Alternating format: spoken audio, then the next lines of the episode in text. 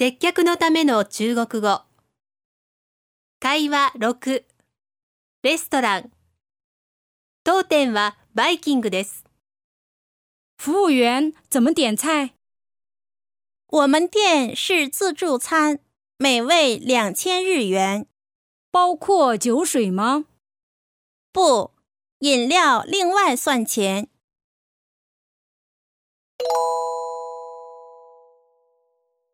意味を確認しましょう。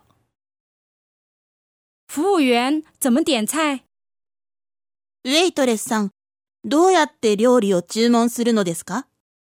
我们店是自助餐，每位两千日元。当店はバイキングです。1名様2000円です。包括酒水吗？飲み物は入っていますか？不、飲料另外算钱。いいえ、お飲み物は別料金です。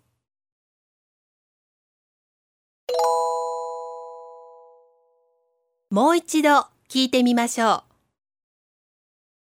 服务员，怎么点菜？我们店是自助餐，每位两千日元。包括酒水吗？不， 饮料另外算钱。